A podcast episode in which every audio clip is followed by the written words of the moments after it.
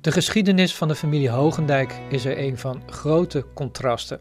In de jaren 20 woonde het gezin in een paradijsje in Oost-Pruisen. Verrukkelijk was het als de bessen rijp waren en je daarvan zoveel mocht eten als je maar kon. Dieper in het park lag de slotvijver. Hier nestelden wilde eenden en meerkoeten in het riet en hengelde de visreiger naar buiten. Maar toen kwamen de nazi's en werd het oorlog. Kinderen met afgerukte ledematen, buikwonden door granaten. Ik heb ledematen moeten amputeren met een mes en een pincet. Na enige tijd brak tyfus uit. In de pastorie richtte ik een isoleerafdeling in.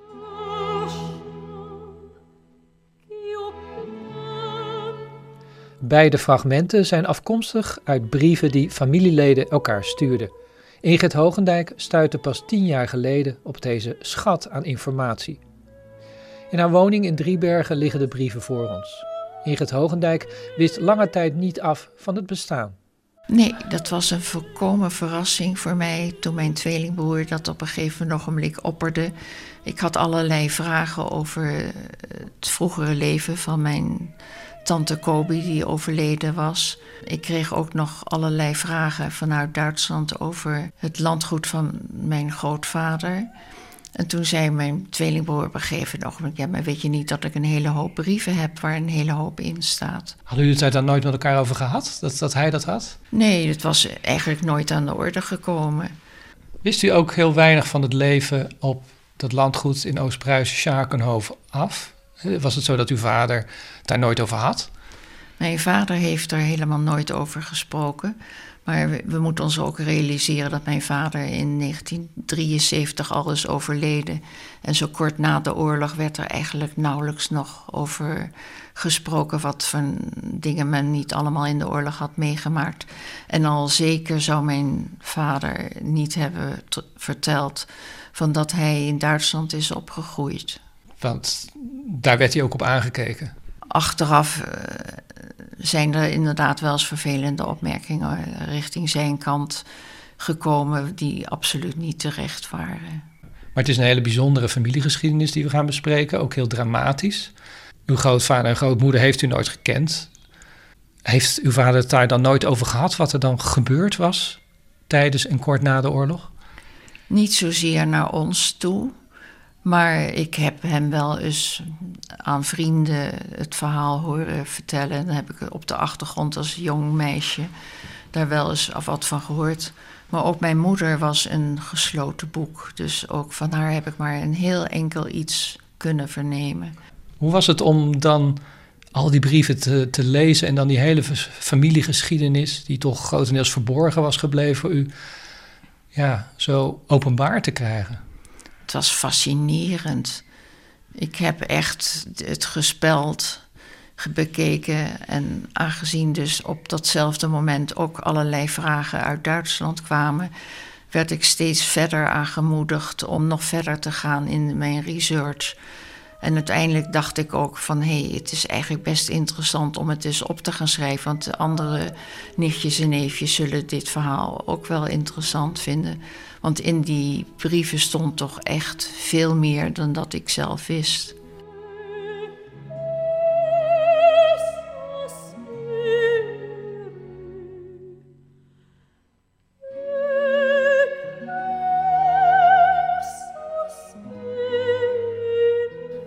Een familiegeschiedenis in brieven. Het verhaal begint bij de grootvader van Ingrid, Michiel Hogendijk. Geboren in Capelle aan de IJssel en net als zijn vader stoffenhandelaar. We reizen ruim 100 jaar terug in de tijd. Ja, mijn grootvader kwam uit zeer eenvoudige familieverhoudingen. Hij uh, heeft natuurlijk eerst met zijn vader meegelopen. Maar mijn grootvader was nogal handig en die had binnen de kortste keren paard en wagen en nog verder vertrok hij uit Capelle aan de IJssel, wat hij toch vrij bekrompen vond. Hij had een vrij joie de vivre instelling. Hij had binnen de kortste keren een grossiersbedrijf in mooie stoffen. En huwde een aantrekkelijke vrouw uit Rotterdam-Kralingen, Johanna van Linschoten ging op stand wonen in Rotterdam. Dus daar zie je al de, de sociale stijging vanuit. Hè? Zijn vader was een eenvoudige stoffenhandelaar die rondliep met zijn lapjes, als ik het zo mag zeggen. Hij had daar dus talent voor. Ja, het was gewoon een slimme jongen. Hij was zo slim, hij had op een gegeven ogenblik een wagon vol met mooie Engelse herenstoffen. En hij had goed in de gaten dat na de Eerste Wereldoorlog in Duitsland er een groot gebrek was aan alles. En die wagon vol met herenstoffen heeft hij verkocht naar Duitsland, naar Halbouw. Daar was een grote textielfabriek. Maar hij was zo slim om in plaats van geld, vanwege de grote geldontwaarding die er was, hij vroeg in plaats van geld onroerend goed. En toen was hij opeens een kasteelheer met een kasteel, het kasteel Halbouw met 40 kamers dat, ja, dat vond hij toch geen uh, goed huis om daar met zijn gezin te gaan wonen. En daarom kocht hij ook nog het landgoed Peterkou. En daar is uiteindelijk in 1920 de familie naartoe getrokken. Hij heeft Peterkou verkocht en Halbouw heeft hij verruild tegen het grote landgoed Schakenhof.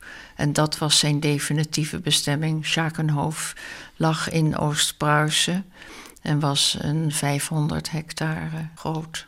En daar wonen en werkte een 150 man, dus dat was inderdaad een aanmerkelijk bezit. Ja.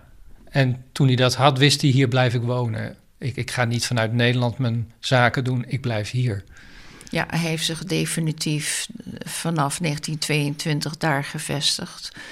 En de vijf kinderen die in Nederland geboren waren, die we zijn allemaal meegegaan. En uiteindelijk in Peterkou was nummer 6 en in Schakenhof nummer 7 geboren. En daarmee was het gezin compleet. Schenk mir dein Lächeln,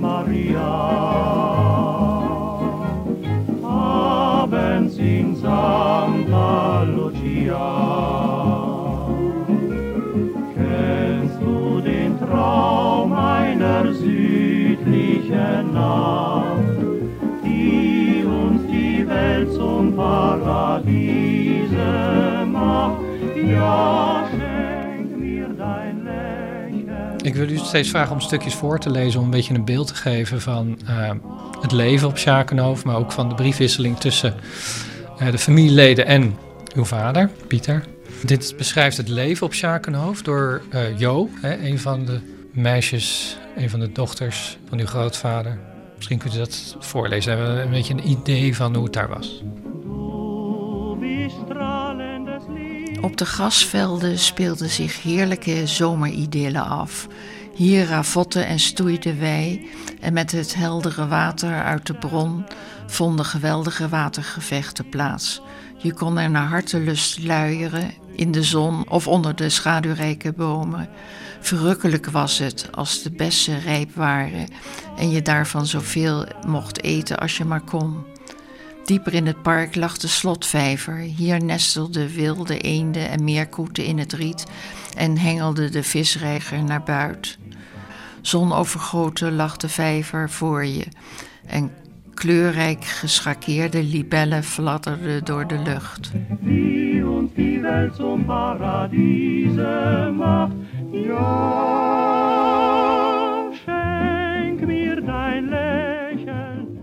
soort paradijs als je dit zo hoort.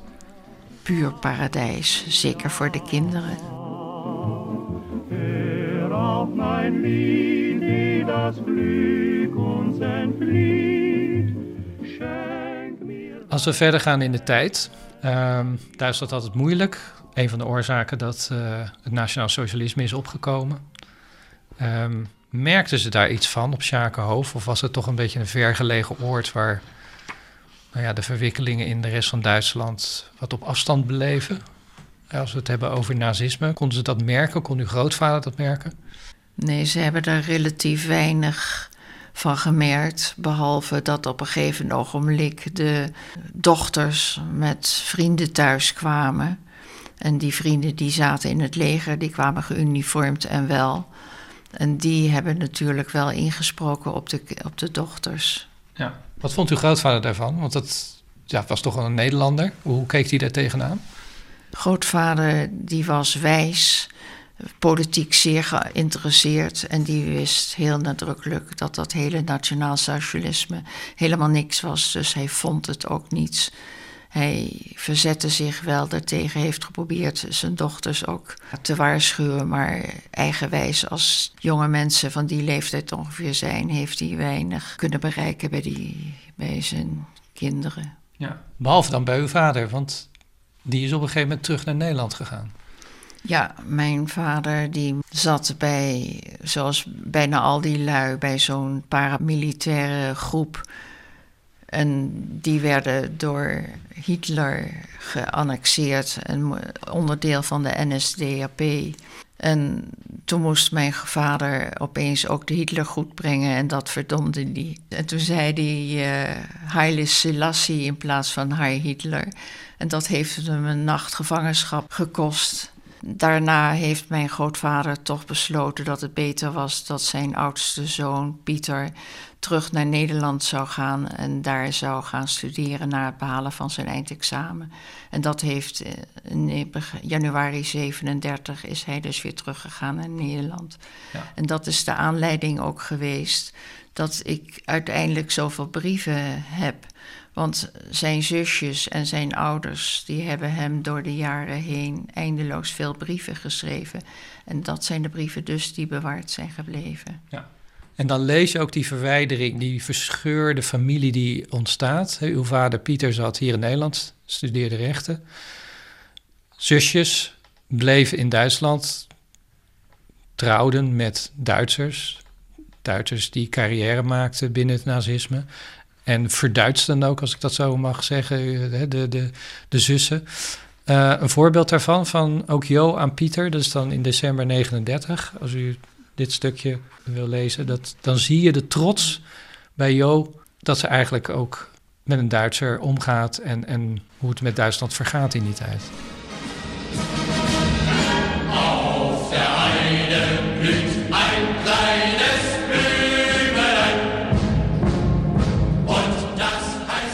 De successen van onze luchtmacht zijn formidabel. In die jongens zit veel energie, moed en agressiviteit.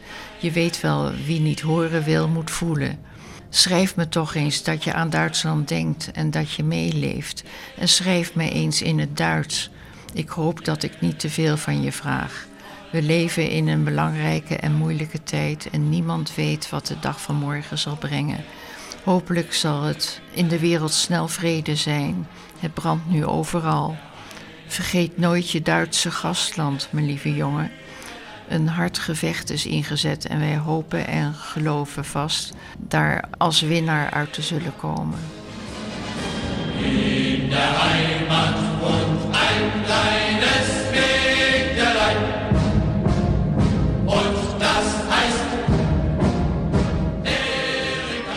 Dat schrijft Jo aan Pieter. Wat Pieter terug heeft geschreven, dat weten we niet, want die brieven zijn niet bewaard gebleven. Maar zou u het wel kunnen vermoeden wat zijn antwoord is geweest of zijn houding? Ja, je merkt toch wel uit, ook uit andere brieven, uit de teksten die teruggestuurd worden naar Pieter, dat hij echt heeft geprobeerd zijn zusjes te waarschuwen. Maar ook van hem wilden ze niks horen. Maar dit tekent hoezeer de familie ja, uit elkaar viel. Dat moet heel moeilijk zijn geweest, ook voor uw grootvader. Het was inderdaad erg moeilijk. Hij heeft geprobeerd om Schakenhoofd te verkopen, het landgoed. Maar wie wilde in de oorlog nog een landgoed kopen waarvan de meeste werknemers eigenlijk allemaal opgetrommeld zijn om een dienst te nemen in het Duitse leger? En dat is hem dus niet gelukt. Hij wilde dus echt terug naar Nederland. Hoe bleven ze op de hoogte van wat er in Nederland gebeurde, behalve via de brieven van, van uw vader die ze dan terugstuurden? Maar ze kregen ook Nederlandse kranten opgestuurd, begrijp ik? Ja, ze hebben gewoon abonnementen gehouden al die jaren vanaf dat ze die kant op waren gegaan. De Nederlandse krant werd opgestuurd daar naartoe. En de Rotterdammer, die werd ook nog opgestuurd, de plaatselijke krant. Ja, ja het Handelsblad en de Rotterdammer.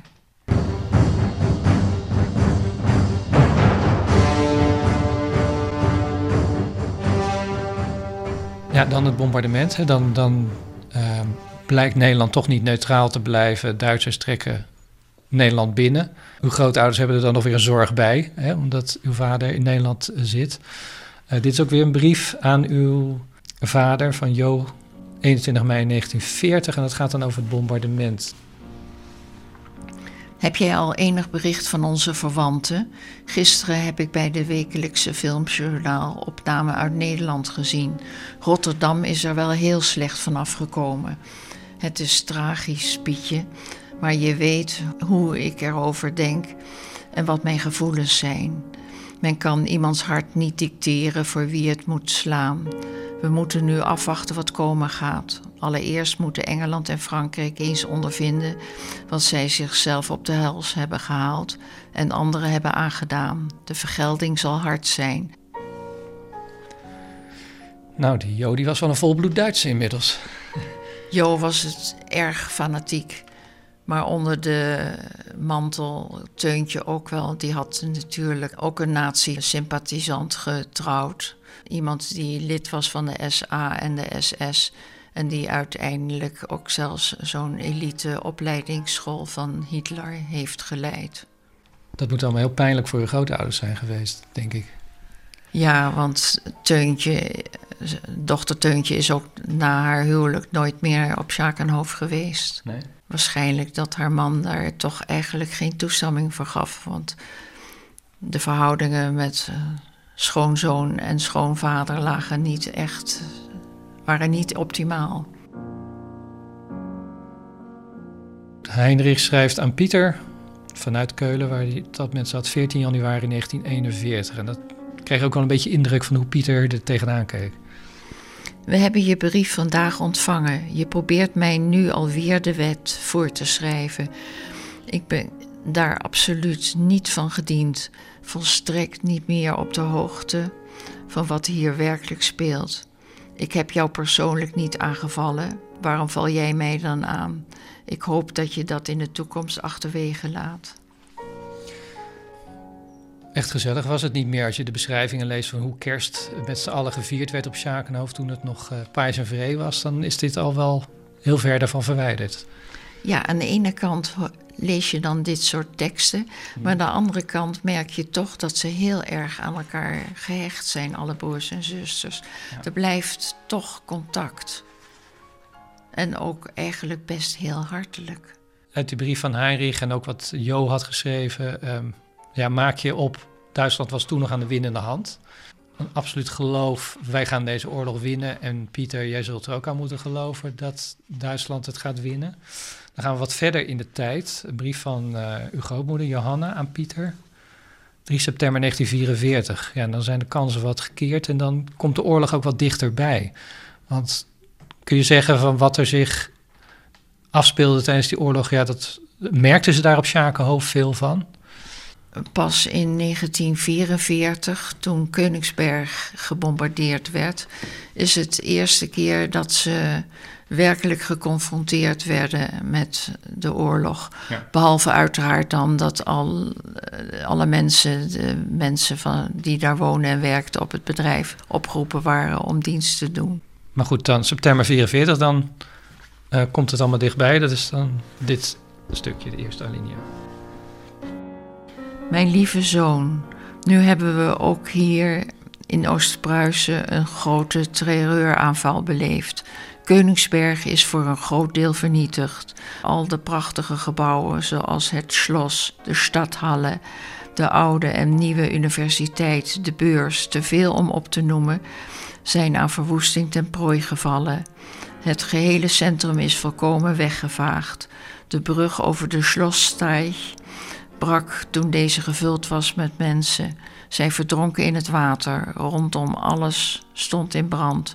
De eens zo trotse stad was één grote vlammenzee. Hoe ver van Koningsberg uh, af lag Schakenhoofd? 75 kilometer. Ja.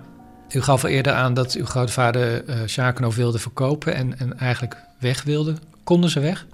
Het bleek dat Hitler al had bevolen dat iedereen in zijn oorspronkelijke plaats moest blijven wonen en niet weg moet, moest.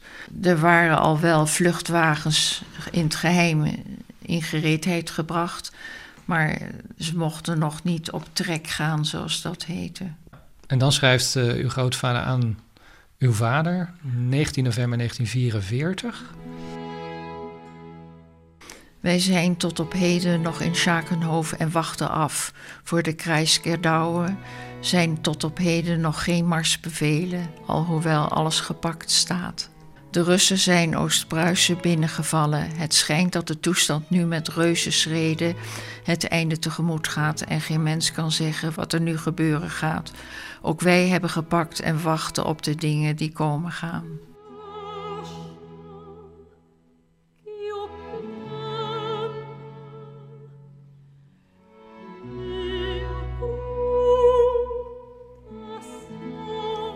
Wat had de komst van de Russen voor gevolgen? Dat, dat familieleden moeilijk contact met elkaar konden krijgen, want ze woonden verspreid inmiddels?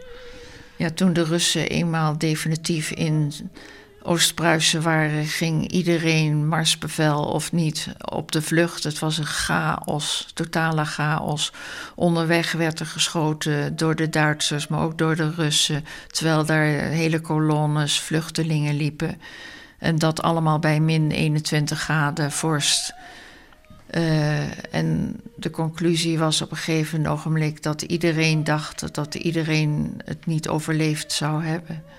Dus begon men na dit hele gebeuren aan een eindeloze zoektocht naar elkaar. Ja, via brieven die ja, soms niet eens aankwamen. Of, of...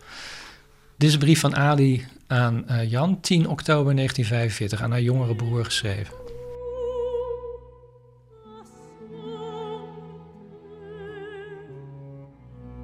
Lieve Jan, waar ben je? Waarom schrijf je nooit? Heb je onze brief van september niet gekregen? Ik stuur ook een brief aan Teuntje en aan de familie Reus. Misschien kan meneer Reus via het consulaat iets bereiken. Dat zou fijn zijn, want tot nu toe hebben we nog geen enkel bericht van de familie. Geef alsjeblieft toch snel op een of andere wijze een levenssteek. Vele hartelijke groeten, je zusje Alida.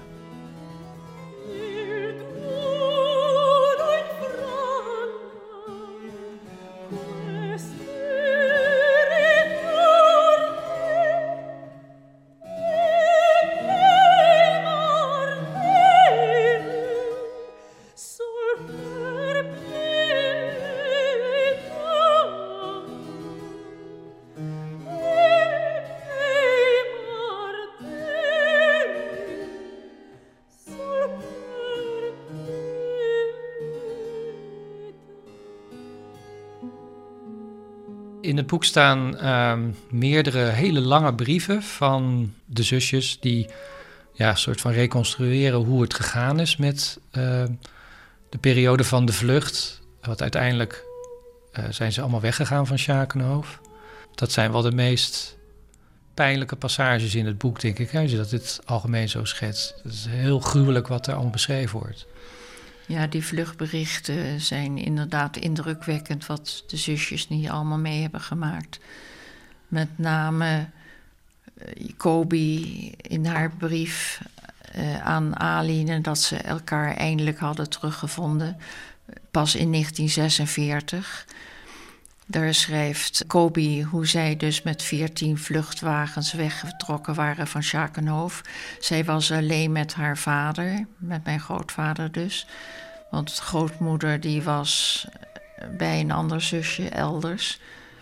En zij waren nog maar net onderweg. Toen kreeg de grootvader bericht waarvan ik een stukje van voor zal voorlezen. Ja. Ik zelf hielp de enige hospitaalsoldaat met het verplegen van de mensen toen Liesel mij kwam halen. Ik moest onmiddellijk naar de oude heer komen. Hij zou een treurig bericht hebben ontvangen. Ik trof Fati volkomen apathisch aan tafel zittend aan, met voor hem een nauwelijks leesbaar briefje van Heinrich. Het was Heinrich niet gelukt om op tijd Rassenburg te ontvluchten hij kon zijn vrouw Truus en zijn vijf kinderen echter niet overleveren aan de Russen en daarom zijn zij alle uit het leven gestapt. Heinrich was een fanatieke nazi, had u al gezegd. ja, de komst van de Russen, die heeft hij niet willen afwachten. En ze zijn uit het leven gestapt. Dat is ongelooflijk dramatisch. Ja, en als je bedenkt dat het jongste kind twee maanden oud was. En als je bedenkt dat Heinrich eigenlijk kinderarts is.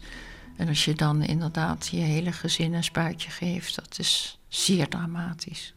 Ja. En de Vati die hier genoemd was, dat was uw grootvader Michiel, hè, die dat bericht kreeg. Ja. Inderdaad.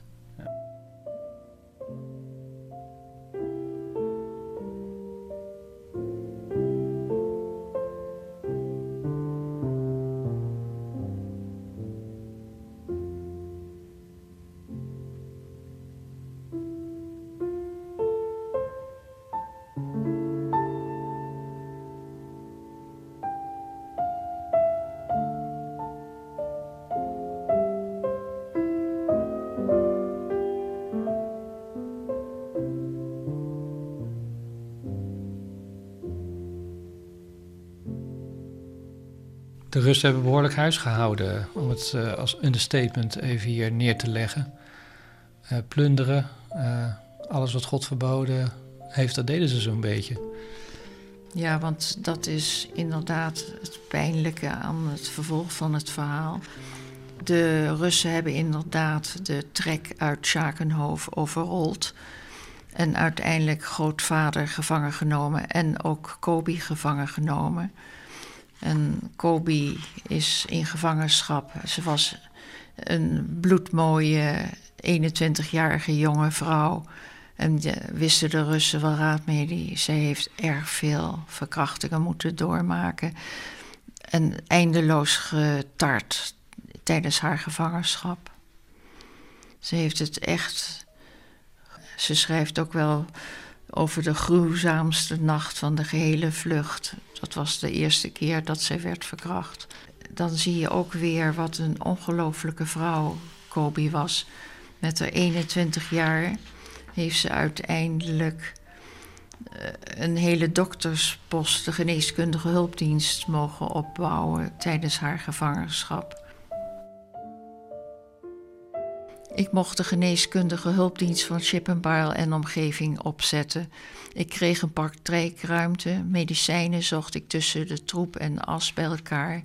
Een maand lang werkte ik samen met een Russische arts, die iedere dag een uur langskwam. Hij sprak zeer goed Duits.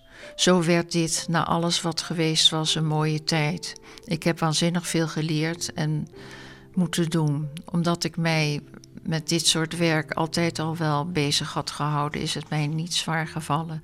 De mensen waren dankbaar eindelijk iemand te hebben die hen helpen kon. Er waren geen artsen meer. Dikwijls stond ik voor dingen waar een arts zich niet aan gewaagd zou hebben. Kinderen met afgerukte ledematen, buikwonden door granaten. Ik heb ledematen moeten amputeren met een mes en een pincet. Het ging goed. Kinderen kwamen ter wereld. Een vroedvrouw was er niet. De kleintjes leefden niet lang, zij stierven een hongersnood. Na enige tijd brak tyfus uit. In de pastorie richtte ik een isoleerafdeling in. Via de arts kreeg ik ampullen die zij buitgemaakt hadden en verbandmateriaal. Verder liet ik, hij mij in de steek. 21 jaar. En dan even teruggaand naar de allereerste passage die u voorlas. De idylle, Schakenhoofd, een klein meisje, dartelend daar op dat paradijsje. Met die bloemen, met die vogels, met die dieren. En dan dit een paar jaar later. Ja, ik, ik, ik vind dit een heel indrukwekkend verhaal en ook een groot voorbeeld dat iemand ondanks alle verkrachtingen zo'n moed op kan brengen om dit dan toch binnen haar gevangenschap te organiseren. En uiteindelijk heeft ze zelfs de Russische soldaten in haar geneeskundige praktijk geholpen. Dat iemand dit op kan brengen, vind ik echt fantastisch.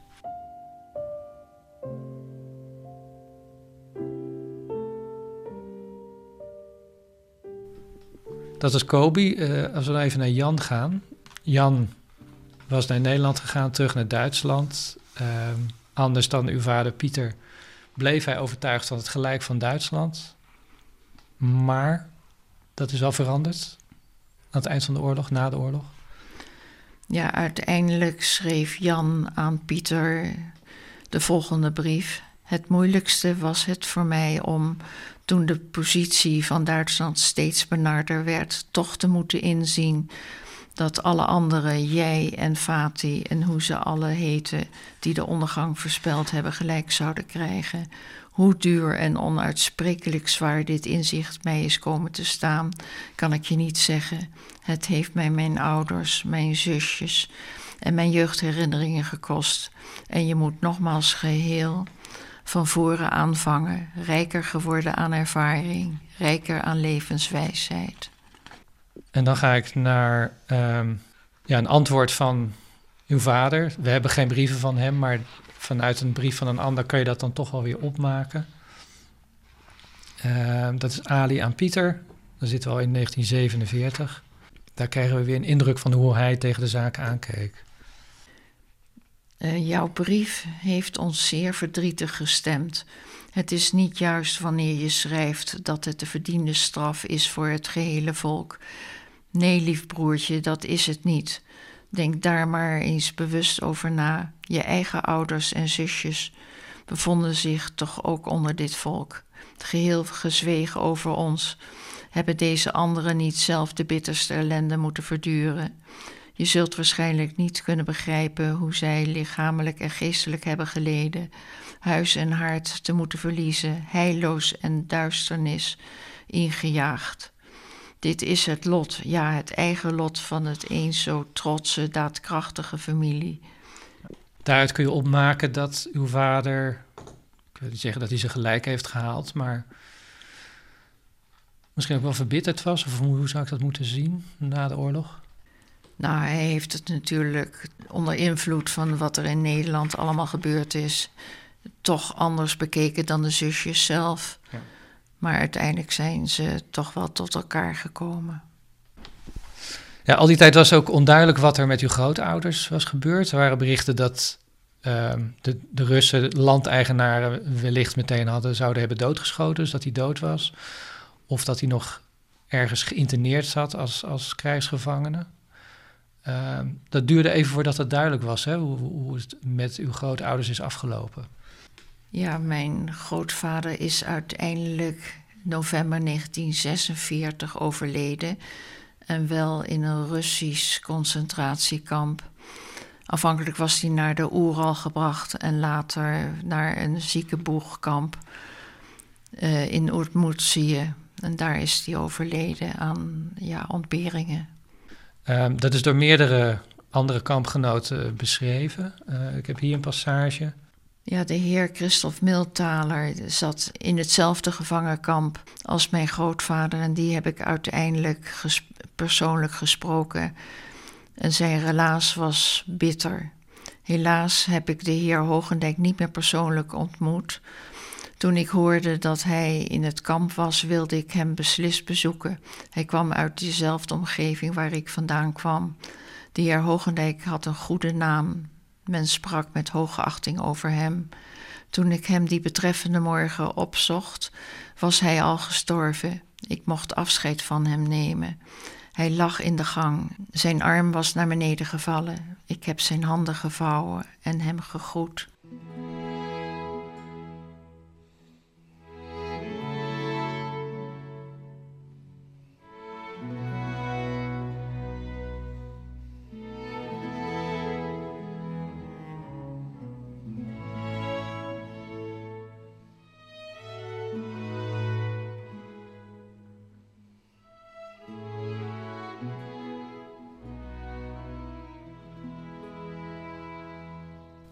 Wat doet het u als kleindochter om dat zo te moeten lezen over een man die u nooit gekend heeft?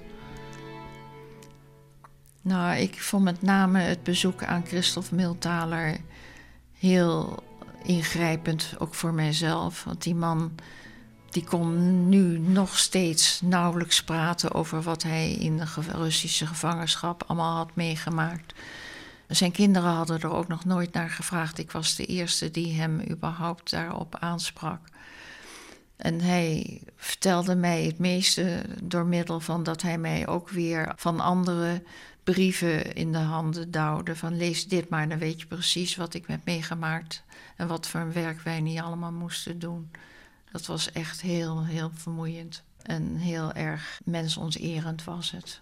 In het boek schrijft u niet wat het u doet. Maar ik kan me voorstellen dat het u niet onberoerd laat. Ja, het, eh, alles bij elkaar natuurlijk heeft het mij zeer bewogen. En vond ik het ook erg belangrijk dat er een boek, uiteindelijk een definitief boek van kwam.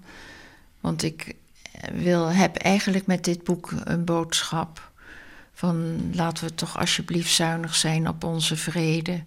Want vrede is een groot goed. Dat is het motto dat u ook meegeeft, begrijp ik, hè, als u signeert. Als ik inderdaad boeken signeer, dan schrijf ik er altijd bij: vrede is een groot goed. En uiteraard vertel ik ook verder van laten we er zuinig op zijn.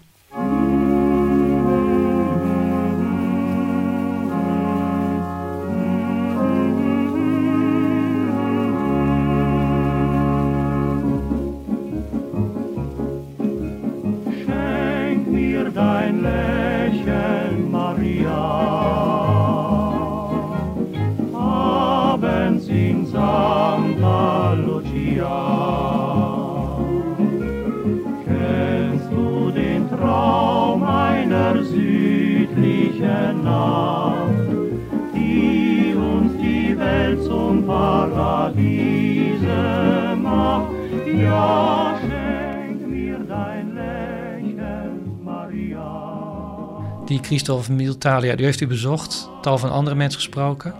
U bent ook teruggegaan naar Oost-Pruisen. Mensen weten dat vaak niet, maar dat ligt in het huidige Polen. Eh, veel oostelijker dan misschien zouden denken. Wat tof u daar aan? Bestaat Schakenhof nog? Nou, Schakenhof ligt nu in de Russische enclave Kaliningrad, zoals dat heet. Dat is een klein stukje onder Litouwen, boven Polen. Hmm. Uh, het landgoed heet nu Tros, Trotsniki. Het is heel grappig dat je dat zelfs op Google Earth weer terug kunt vinden. Ik ben daar geweest en van alle oude gebouwen, en er stonden oorspronkelijk veel gebouwen, staat er eigenlijk nog maar één gebouw. Maar dat was ook in zo'n slechte staat dat ik denk dat dat binnenkort ook wel in zal vallen. In 1970 zijn de meeste gebouwen definitief al afgebroken en de stenen weer hergebruikt om daar huisjes van te bouwen. Dus ik denk dat dat ook met dat laatste gebouw wel zal gebeuren. Wie ons die Welt zum Paradiese macht, ja, schenk mir dein Lächeln, Maria. Hoe was het om daar rond te lopen? Indachtig de bijzondere familiegeschiedenis? Geweldig. Het was fantastisch. Ik zou daar, ik had dat landgoed heel graag zelf willen runnen. Dat, ja? direct. Het, is een mooi gebied. Het, het heeft wat, al die grote landerijen. Je moet goed er doorheen kijken, want veelal is verstept. De Duitsers zijn allemaal weggevoerd.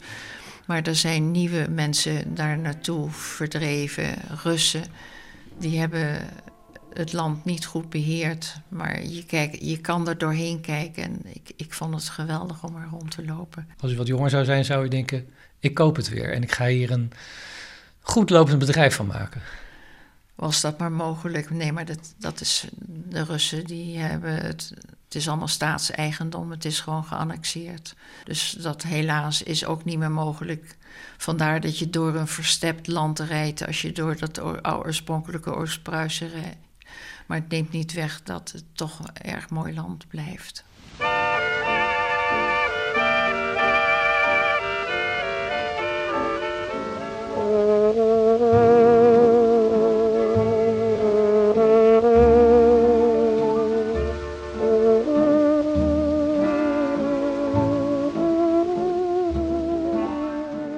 Wat heeft het uitbrengen van het boek nog teweeggebracht? Heeft dat nog weer veel meer informatie, foto's enzovoort uh, opgeleverd?